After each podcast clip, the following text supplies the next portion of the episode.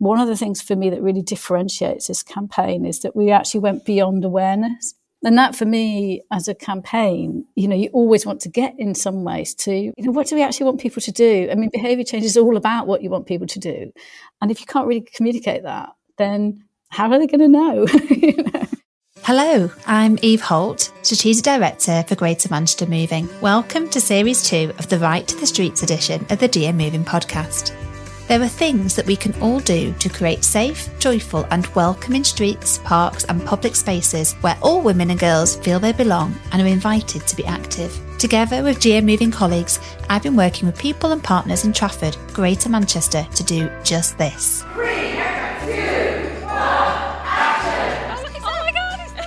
We live here, our families are here, and we want this to be a safe space for our children to grow up as well. You'll hear from lots of the people and partners involved, including local citizens, community leaders, politicians, commissioners, sports organisations, artists, comms experts, facilitators, performers, and many others, who've all been playing an active role as part of a whole system approach to women's safety, shifting the dial from fear to freedom.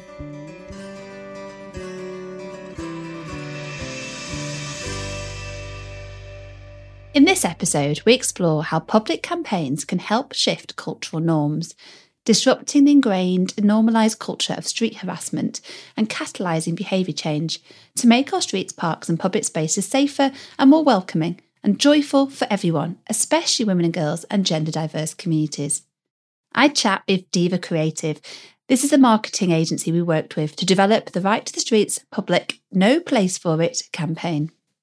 Effective campaigning isn't easy, especially with small timescales and a very nuanced subject matter. So, this is an honest account of how we approached it to help support your future campaigns in your local area. You'll hear how this was designed and delivered with local people and subject experts, the nuanced challenges of representation, and the tensions that we wrestled with to agree the messaging, design, and which platforms to use a lot of these sort of campaigns use photography a lot and like try and replicate real life. Sometimes that can look a bit dark and a bit, you know, reinforce ideas of outside urban spaces being scary as well. So we went for really colourful, really vibrant, something that would really stand out. We really wanted people to get their attention because obviously Instagram and all those places are very busy. But before we head to the how, I want to tell you why we turned to a public campaign to kickstart a positive culture change around sexual harassment in North Trafford for the Right to the Streets project. So, firstly, why invest in a public campaign? The data and stories tell us that street harassment and fear of sexual assault is such a common everyday experience for many women and girls with 74% of women reporting experiences of unwanted sexual attention and 80% of women in Greater Manchester saying they don't feel safe outside alone. Whilst the form, severity, and impact of street harassment varies, like all gender based violence, it's underpinned by pervasive messaging, imagery, and beliefs that objectify and sexualise women and girls and normalise a culture of misogyny and toxic masculinity. The right to the streets approach is found on the belief that harassment and violence is not normal or inevitable, and that we can take action today to help prevent and reduce harm, and together we can ultimately make harassment socially and culturally unacceptable. We therefore set out to define the problem and the cultural shift that's intended and our tactics. Through conversation with subject experts and local people, we decided we needed to first increase awareness of the impact of harassment amongst men and boys motivating them to shift their behaviour and to challenge behaviour of others around them. We also needed to equip people of all genders and ages with the know how to take safe and appropriate action if they witness or experience harassment so as to prevent or reduce harm. We drew on previous experience across the partnership in the subject of gender based violence and in shifting cultural norms in other spheres, like road danger reduction strategies and we set out to develop a campaign that would engage and equip men and boys to be part of the solution and to dispel the common myth that culture change is too hard, offering some easy, quick steps that everyone can take. We were really clear that we wanted to do this in a way that centred the experiences of women and girls without re victimising or re traumatising them in the process, and in a way that felt relevant to people in North Trafford, whilst also being more widely applicable. A lot of time and discussion was therefore given to the language, the imagery, the messaging, and the stories. So, Let's hear from Amanda and Amy, two of the people behind the campaign from Diva Creative, as they tell us how this was achieved in practice. My name's Amanda. Um, I'm a director of a company called Diva Creative. we're based in Yorkshire and we're passionate about social justice and communication and engaging people in conversations about how life could be better for all of us. Hi, yes. So my name's Amy. I work at Diva Creative. Uh, I'm an account manager, and my sort of involvement in this project so far has largely been around the social media management. So, what drew them to the Right to the Streets project? It's kind of a dream job, um, which is a bit nuts because it's a really difficult job.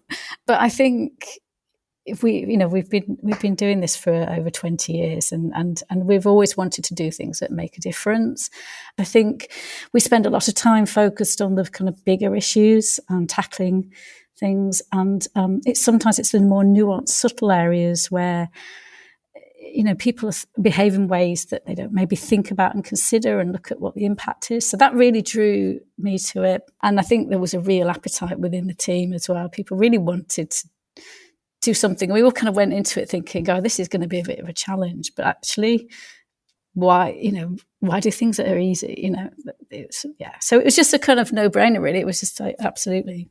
Yeah, I think as any sort of young woman, I mean, 23 now, I think I was 22 when the project first started.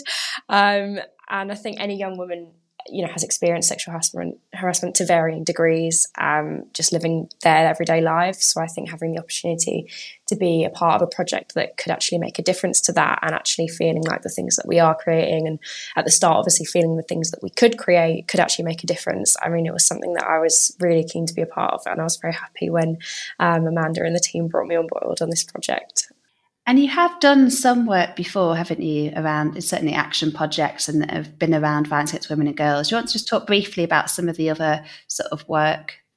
So we've worked around sort of areas around sexual health and relationships for a long time. Uh, for many years, we worked um, in the area of HIV uh, awareness and you know tackling prejudice and really trying to kind of communicate and engage with people around those issues more recently, we've been involved in what I kind of consider literally life changing things like um, the Rail to Refuge initiative, which um, we were asked to do an animation that would promote the idea that if you feel unsafe, if you feel you need to get away from an abusive situation, then you can. And, you know, this is a way that you can do that. So it literally felt like if someone sees this, that might actually help them, you know, on the way to exiting a really difficult situation. So stuff like that, you just, you know, it's actually a privilege to be able to be part of that. And yeah, we've we've done quite a lot around domestic uh, abuse and um, sexual violence over recent years. And I think, you know, particularly as laws have changed and, and kind of coercive behaviours become recognised. So yeah, I mean, it's absolutely something that you feel very empowered to do. So obviously research has been a really important part of this work. And from the very beginning, we talked about wanting to have a really kind of strong philosophical underpinning to what we're doing, to be very led by women's experiences, by the data, by the insight that exists to inform what we were doing. So can you just talk a little bit about what that's looked like from the campaign perspective? One thing that we use and a tool that we're very focused on is um, something called behavior change um, kind of models and processes. And when you essentially want to try and um, encourage people to change what they're doing, essentially in a sustainable way, one of the most important parts of that is really getting an understanding about well, why don't they just do it anyway? You know, um, you know, we all know we probably shouldn't smoke, so why do we? You know, um, and so understanding that people are, or humans are far more complicated than that, um, and that we get into poor habits. We, we, we find rewards in, in things that aren't very good for us and all sorts of things like that. So when we approach this campaign, which obviously isn't a health related campaign, but it is about looking at how people respond in different situations, insight and understanding why people are where they are is really critical.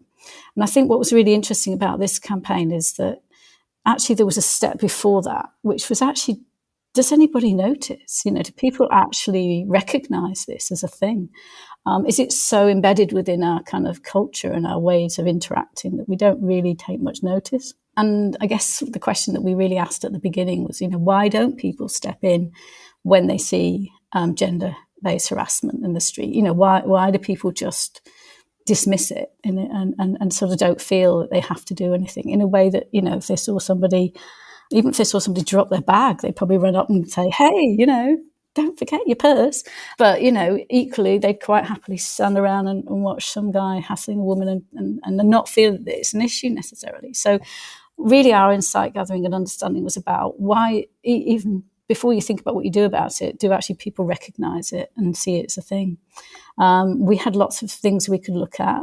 You know, there's a lot of data out there already about this. Um, we did a small online survey, uh, which helped to really tell us that people weren't that focused on it and didn't really feel like it was an issue they wanted to consider. Um, we also had pre-existing campaigns or previous campaigns we could look at, like the, the uh, "Is This Okay" campaign, where we could sort of see how that had gone come across. And of course, we had fantastic partners in Publica he did a brilliant literature review and actually gave us some really strong insights um, about um, how people perceive um, these issues. And I think the other thing that we did was we talked to, to, each other. And I think sometimes you forget, you know, there's all this stuff out there you can look at, but actually communication within the team is really important. And in fact, Amy, I think you had quite a role in that too, as someone sort of representing um, what came to be our target audience, because we kind of came to the realization that we needed to focus in and who are we actually looking at and thinking about and, and we came to this sort of 18 to 35 age range. And obviously amy falls very well in that. Yeah definitely. And i think something that i found really interesting was that you know people that i'd spoken to both within our company and outside friends and family and things like that that you know that were you know slightly older out of that age range both men and women that just didn't realize the extent that it still goes on. Um, I know, like, even if I would just walk to the gym after work, pretty much every single time someone would sort of heckle out of their car or I'd carry a coffee, oh, can I have a sip of that, love? Or like, there was always something every single time. And I think you forget, you almost sort of don't recognize it after a while that it becomes so normal. And I think that campaigns like this, particularly when it is focused on something slightly different, that is about the bystanders as well, it kind of gives you that voice back and makes you realize, oh, actually, I, can say something about this when it when it happens to me, but also when I see it happening to someone else. That actually, you know, I am with, well within my right to to, to check on that per, are you okay, or, or, or to you know speak to the person that's doing that act, and it's definitely given more of a voice. I think. We've heard that across, I guess, all the partners and people involved, that sense that it has, it's created a space for conversation often people haven't had themselves with their own colleagues, with peers, with family, friends. And obviously that does bring a huge amount of wealth of, of insight and personal experience to the work, which I think shines through. I think what's also quite interesting is that the men in the team have also been really interested in in this campaign, and I think that's something for me that was a really interesting thing right from the beginning was that we're not just kind of taking this sort of quite binary sort of idea that you know, yes, it is typically men who harass women, but that doesn't mean to say that we just sort of focus on that. And this campaign is aimed at, at everybody, and everybody um, can have a role to play. And I think in our discussions, and we had a lot of discussions, we had mixed gender discussions, we had women only discussions, not necessarily in a deliberate way, but it just kind of turned out like that. And they are different, you know. Uh, but at the same time, you know, the number of men in the team were going, oh my god, I didn't realize this was, you know, they were saying the same as us really. I didn't realize this was a thing. You know, they could kind of go, oh yeah, sometimes I might see a bit of it in the pub or whatever, but they didn't see that as part of their world. So I think it really shone a light on something that probably we don't take the time to really think about. The other thing that Amy just touched on was about the bystander thing. And I think one of the things for me that really differentiates this campaign is that we actually went beyond awareness. So we started by going, hey, this this actually isn't okay, is it? And actually it can be quite impactful and negatively painful and, and all the rest of it f- for women. But actually you can do something about it. And what we recognize with other campaigns, they often kind of go to the place of this isn't okay and nobody likes it. But, you know, I don't know what to do about it. So I think that was the real turning point in it. And actually, when it came to internal conversations, Then it moved to, yeah, but isn't that a bit dangerous? And oh no, it, should we be doing that? Is that responsible? So actually, that was quite good because we moved beyond the sort of um, sense of sort of slight sort of shock and awe that is still happening, and actually started thinking, actually, what what do we do about it, and how do we help promote that? And that for me, as a campaign, you know, you always want to get in some ways to well what are the tactics? You know, what do we actually want people to do? I mean, behavior change is all about what you want people to do. Um, and if you can't really communicate that, then how are they going to know? you know? I think what we were trying to obviously avoid was to sort of go down the, well, men, will you stop doing that, please? Because we've had enough. You know, it, it is a social norming behavior change approach. It is about culture, isn't it? So all of these things kind of combine. And that was incredibly important, wasn't it? You know, the number of conversations we had in those early stages around, okay, so what's going to be the focus? Uh, and you know that was a real challenge, as you talked before about health, and actually there's a lot of parallels with with health, where in the past it's been very individualised. Again, when we talk about um, women's experiences of harassment on our streets, it's in the past been very individualised. Again, it's about you taking on the safety work, it's about what you do differently, or it's about persecuting men and saying it's about them doing something differently, but very little has been done to say, actually, what are all the things that need to change to create that big cultural shift? But then trying to bottle that and distill that in a campaign and how, to the point you made, how we really wanted to get that balance between moving from awareness to a greater sense of agency was so important. So let's just talk a bit about how we got to that point then of focusing in on the active bystander interventions, because that then became, as a point was that that became really clear that that was to be the focus. Can you talk us through a little bit about what, how we got there, uh, and then also what does that what does that look like? I think bringing in, I know that the bystander intervention was kind of brought in to the project. Um, so it wasn't something that we kind of went, hey, why don't we bring in that? Um, so the fact that that sort of emerged, um, not as just part of what this is about, but actually quite a central thing. Um, and, and basically, what we were able to do was, yeah, immediately see I guess the link, you know, the connection between this is the problem, this is where we kind of want to get to, and how do we make that? And I often think it's a little bit like other sort of social issues that have become unacceptable over time in my lifetime. So I remember from being in my kind of late teens, 20s, you know, when people didn't really bother about people drinking and driving, for example. You know, they, you know, if you were in the pub and someone was a bit you know, had had a couple of drinks, you wouldn't consider it. It wasn't a thing. People didn't really worry. Now, you know, there's a real kind of feeling of, you know, you will not do this. This is not okay to do. This is dangerous. This is risky. And over time, those that behaviour became a socially unacceptable behaviour, a bit like smoking with children. You know, uh, people would never have considered that being a problem, and now it's oh, that's not nice, you know, and, and so immediately the, the person doing that is kind of thinking, I'm reflect, uh, okay, that behavior isn't, and there's all sorts of ways that the moderators kind of come into that and, and inhibit those behaviors.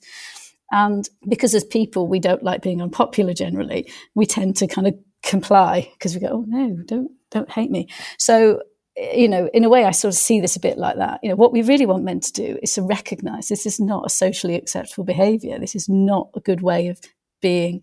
And we want men to do that with each other. You know, we want peers to peers to do that. And we want everybody to suddenly start thinking, actually, this is something we need to pay attention to and, and create this environment of, of sort of zero tolerance. And I think that's where the bystander intervention is so useful because actually what you need is models. So just like you, you hear somebody saying, oh, um, do you think you should get a cab tonight because you've had a few drinks? Is modeling an intervention with somebody who you don't want to drive because you know they've been drinking and they probably maybe can't make that decision themselves.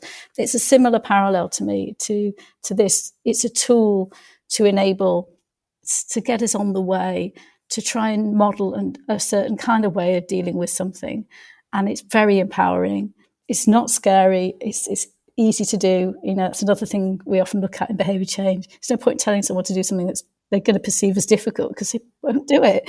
Actually, it's really simple. And I think when we came to really distilling some of those tactics, so taking a great big long series of like, you know, you, you could do a bystander training and it could take quite a while into like, how do I get this across in 20 seconds? You know, uh, how do we just try and, you know, put this in a little pill and, you know, send it out there uh, was a real challenge, but a good challenge because you can do that. And I think we can do that because we're doing it.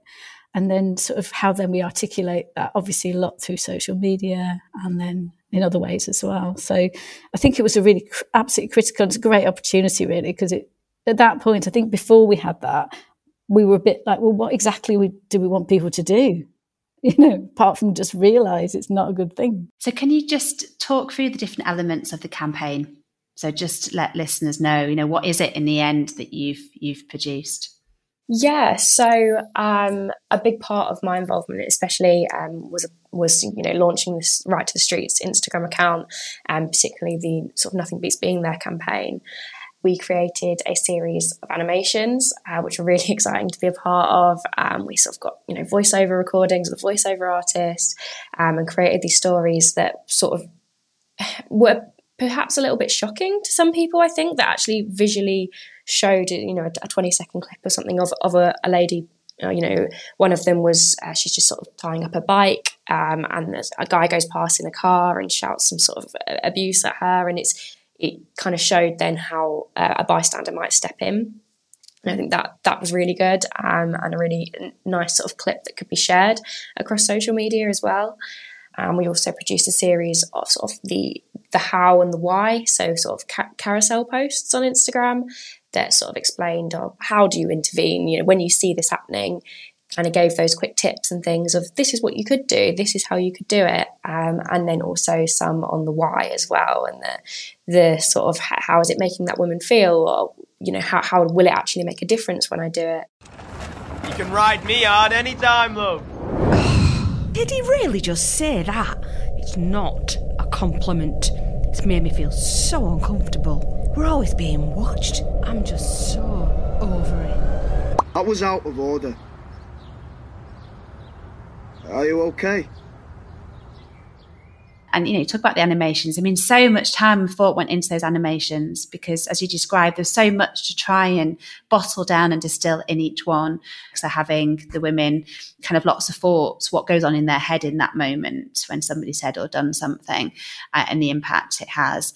And then being able to move to what the focus we wanted was the focus on then what you can do about it and that intervention. So you know the now what piece really which we wanted to be the, the majority of the time but squeezing all of that in to these micro animations is a lot yeah essentially it was very much based in instagram online and we were trying to do these different things as amy described we were trying to show what harassment is also show that it is actually a harmful thing. It's not just something that you can just brush off and ignore. And actually, there's something that any of us can do something about. And wrapped up in all of that, we were trying to get people to sort of feel something and feel motivated to do something, but also then take in a load of information about what they could do. So, yeah, things like the sort of the short posts where people could flick through and actually uh, work out really simple messages like distraction it's easy to remember. So yeah, it was all about how we made these sort of bite-sized pieces of information really helpful and useful. Because obviously, in the moment of something, you know, it's quite hard.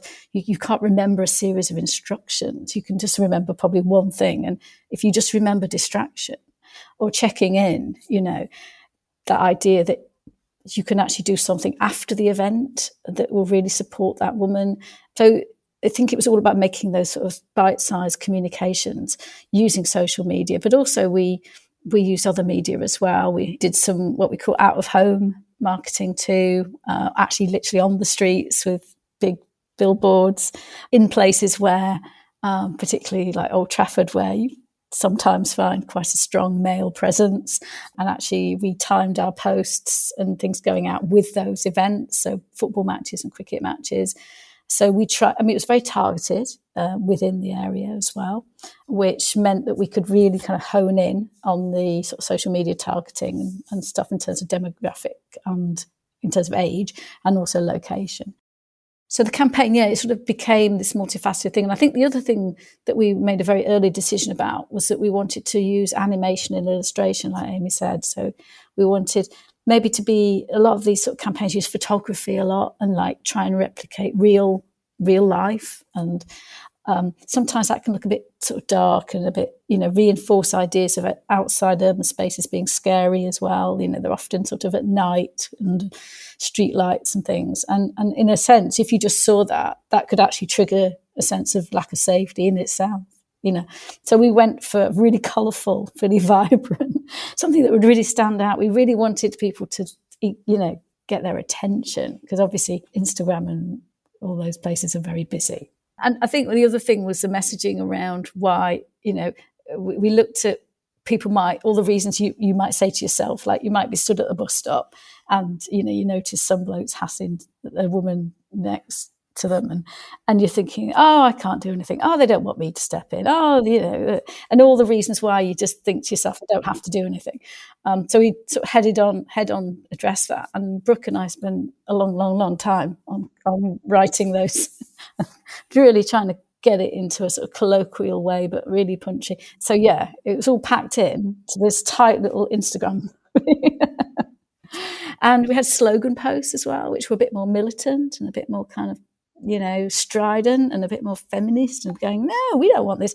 Because we are really, as well, overlapping everything. We wanted uh, the female voice to be empowered and positive and, you know, and it wasn't sort of women moaning and going, oh, we're really fed up with it. It was a real, like, no, you know, we're not having it. And that, that was a really strong part of it too. And I think the use of colour and the design helped with that.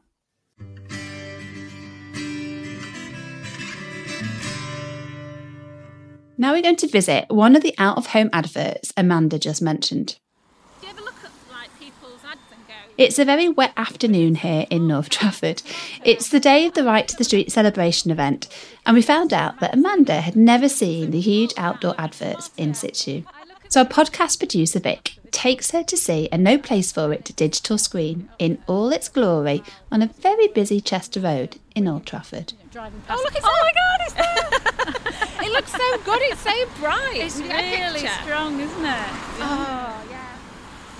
Right, I'm here with Amanda. We are on Chester Road, and these there. We're in, we're in front of what they call an ad shell, which is like a digital advertisement board Amanda from Divas with me, and we were saying that it's very different to back in the day when it used to be printed, and now it's it's all digital, which is, I mean, I sound like an old lady trying to say that, but Amanda, what does it feel like to see the campaign in situ in Trafford?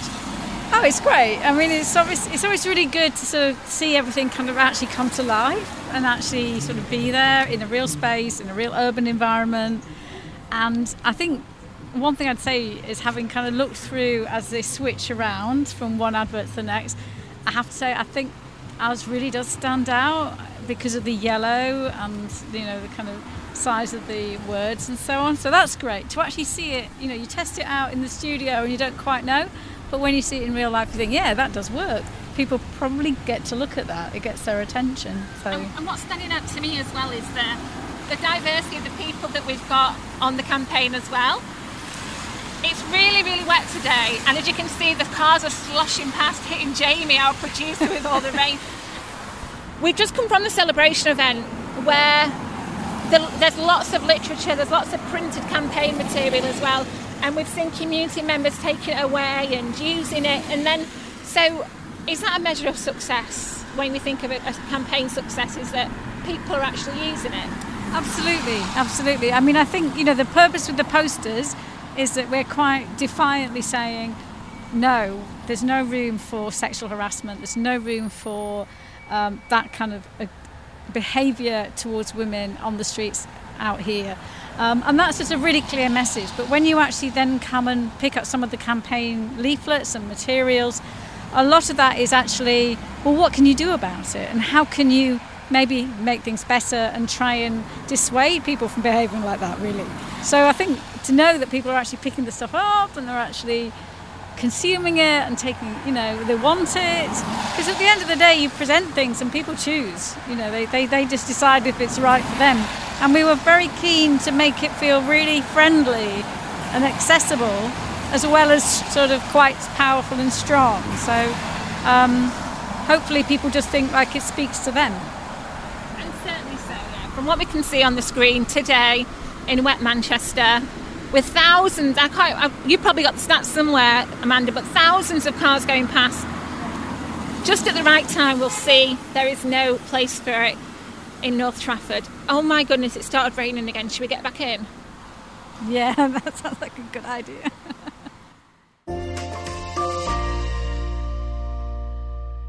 So let's get back to Amanda and Amy. And much like Vic and Amanda's excited reaction to seeing the campaign in place in real life, I and the rest of the team and our partners and loads of other community members had the same reaction. I never expected to be so excited at a billboard.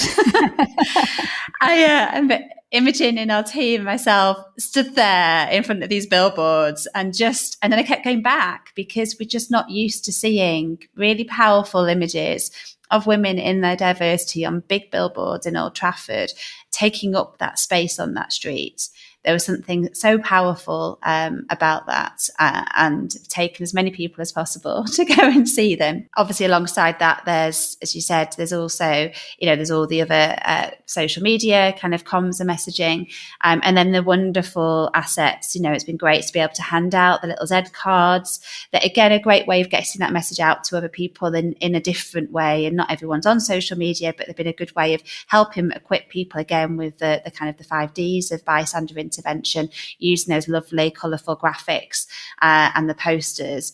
And I think all of that together has shown that whilst, you know, being very targeted about the audience and in the end about the key intervention, but then doing that in a whole kind of multimedia way, really, which feels like it meets, you know, different age groups, different parts of the local population, uh, and gives us different things to give to different people has been absolutely phenomenal. So, yeah, a huge amount in quite a short amount of time. Um, it, it's been good to hear, I guess, your own reflections on how that, you know, the conversations provoked within the organisation and for you. And I know, Amy, so you actually attended one of the bystander intervention training as well. And, um, and you've got a story. So go and share your story. yeah, it was just a really interesting situation to have been in. It was basically me and my boyfriend and my boyfriend's sister had gone to a football match, away game, and we'd got the train, um, which is obviously one of those situations where we, you know, you do see a sort of rise in sexual harassment in those situations. Um, and yeah, we were getting the train back. Um, there were a lot of uh, guys on the train, obviously had a bit to drink, that sort of thing. And they had uh, police officers that were walking up and down the train just to sort of you know maintains and you know the, the, perhaps chaos of, of it all and there was a female police officer and she'd gone to, to try and use the toilet and every time she went in there was sort of a button and the, the, the guys around kept pressing it so that she'd go in to close the door and they, they'd open it before she could, she could lock the door and it was a packed train there was plenty of people around um, men and women and no one really did anything and i thought like i'm not going to talk to the guy because from doing this. That's not always the most helpful thing to do. I sort of just walked up to the the, the woman, the police officer, and was like, "God, are, are you all right?" Like, and sort of said, you know, go in and press that button, and it will lock it, and you know, and that'll be fine. She was, "Oh, you know, thank you, and thank you very much." And I sort of went back to um, my, my boyfriend and his sister, and was, and they were like, "Oh, you know, God, you, have always got to be the hero, haven't you?" And sort of almost taking the mick a little bit. And I was like, actually, like that's such an interesting I feel like there's so much to unpack there about sort of their maybe subconscious prejudices and and you know the, the fact that they thought that it was a, this wildly crazy thing for me to have just gone over and been like, "Are you all right? Like, do you want a hand?" And the fact I think that there was that sort of position of the lady that was was the police officer. She was in a position of authority, and I think that was kind of an interesting dynamic as well. The boyfriend and his sister as well to both be like, oh, that you know, you're you've always got to be the hero. Like, and I'd love to say that before being a part of this campaign that I would have done that, but I'm not sure if I would have done. I think that actually the education from being a part of this and actually learning how to sort of intervene in in a helpful way as opposed to just sort of I don't know going up to the the harasser and why are you doing that? And I think that could have perhaps tumbled into something else. You never know, but actually by just going up and, and checking in with the person that it, it was happening to that that was kind of enough to diffuse the situation. And, and after that, the the guy that had been sort of harassing and just sort of went quiet and and kind of just left it alone after that. And I think perhaps realised oh, actually I was a bit weird that what I was doing there. Like, why was I doing that sort of thing? But yeah, it was a really interesting experience. And I think I learned a lot from it. And hopefully they did as well. Wow. A fantastic story. I mean, what a brilliant example of of the impact from spreading bystander intervention training. Just that example of what we what set out to achieve at the beginning was this was about equipping everybody as women and girls, men and boys, people, yeah, gender diverse communities to all be equipped with actually tools that enable them to take care of each other, look out for each other in a way that doesn't create any further harm. It reduces harm. And I just think that's such a fantastic example. And yeah, so much to to think about in terms of how other people, yeah, re- react and respond in those moments. That's fantastic. So we've already got you know a big so what I suppose in terms of people go well so what about a campaign? Anything else you can add around? You know, it's hard to measure success, isn't it? This is a short term. You know, hopefully this will continue to ripple out for much longer. Is there anything you want to say, of you, in terms of how you do kind of try and measure, get indicators of whether the campaign's working or not? Yeah, so I'm going to be the boring one that brings out like the stats and things like that now and how we've done on social media. Um, but I think we've been really, really um, impressed and happy with how it has performed um, across social media and on the organic channels and on the paid things that we've done as well. Uh, things like engagement rates have been a lot higher than platform averages, um, and we've the comments that we've received have been largely positive. I think the Instagram's been live for about three months. We've had two negative comments, and that, that that's it. And I think that shows really that the assets and the things that we have produced have uh, resonated really well with the audiences that we've reached across the paid campaign um, that we've run across social media on Instagram and on Snapchat as well, actually. Uh, we've achieved over 300,000 impressions so far, which is a brilliant number and, and a great thing to have achieved on Facebook, it kind of gives you an, an indication of what your audience might be. Um, it reckons our total audience is about 50,000 people. So to have achieved 300,000 impressions across that audience is really, really great. That's not to say that we've necessarily reached every single person in that area, but I think it does show that we've done a really good job of reaching a good portion of, of our target audience. And then, yeah, obviously all the out of home advertisements as well. As we say, we've sort of um, planned that around major events, sporting events, and things like that. So we can say quite firmly that we have done a really good job, I think, of reaching a good audience um, and a large audience. Measurement is such a difficult thing, particularly, you know, when you're talking about, you know, essentially cultural norms, um, things that, uh, you know, take, as I say, you know, it took a long time for people to sort of feel socially unacceptable to drink and drive. You know, it took a long, long time, and it takes time for people to go through the process of knowing things. And I think the other thing that we have noticed that maybe hasn't happened as much, even though we've had really good engage, you know, we've shown we've got good reach and we've got lots of people into the campaign, is what we haven't necessarily seen as a lot of sharing. And I think that's because it's not necessarily the sort of thing you want on your own feed. So it's sort of like it's it's, it's still something that people aren't comfortable around. So they'll see it and they'll see it and they'll think, oh, that's useful. But they won't necessarily go, oh, I'm going to share this with, you know, my sister, my friend, whatever. Um, even though I'm sure in some ways they would like to. But people often reflect in their social about, well, how does this reflect on me? And, or my dad might see that, or, you know, someone might worry that I've been attacked, or, you know, there's all those things around it because it's such a tricky area. But I think, yeah, to get what we've got in the short time we've had is is really gratifying. Um, I think it just shows how much more is to be done and how much this kind of approach I do think is is really effective. Um, and I think we need to do it everywhere. and, you know, I think we really need to get people educated around this is a thing. And it is interesting. There's so much noise now in the media. Obviously, at the minute, there's a, a, a lot going on around people's behavior and how they assume different things about people and what's consensual and what isn't, and all of that. And I think yeah, the conversations need to keep happening, but actually also people need to feel that agency and empowerment. Because otherwise, we all just go around going, "Oh, it's terrible, isn't it? All these things that are happening." But that's just how it is, you know. Can't really do anything. That's why this is a powerful campaign, and yeah, it needs to.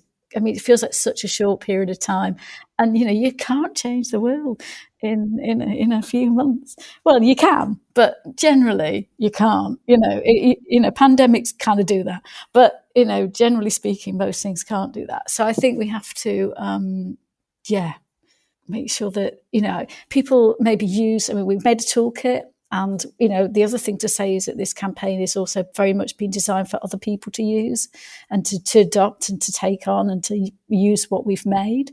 You know, we're not kind of going, oh, it's just ours, so no one can have it.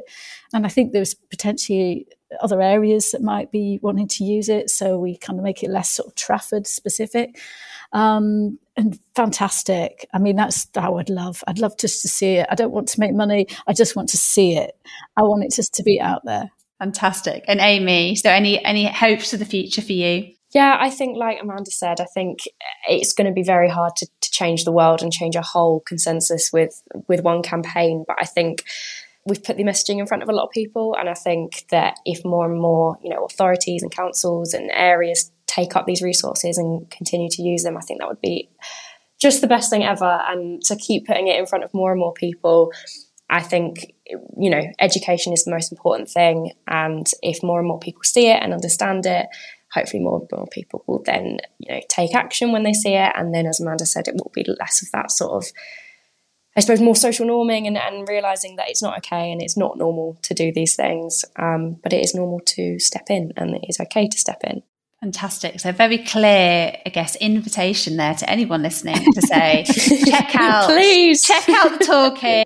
the resources are there to be used, to be adapted. You know, whether you take them as they are or create your own active bystander training resources in your place. You know, it's all there to be used, and that's what I think we'd all love to see. Is you know, is that fantastic? There's fantastic images and messages um, and everything that sits behind them and all that thinking being used far and wide. A huge thanks to Amy and Amanda for their time and for sharing the fascinating journey of the No Place for It campaign.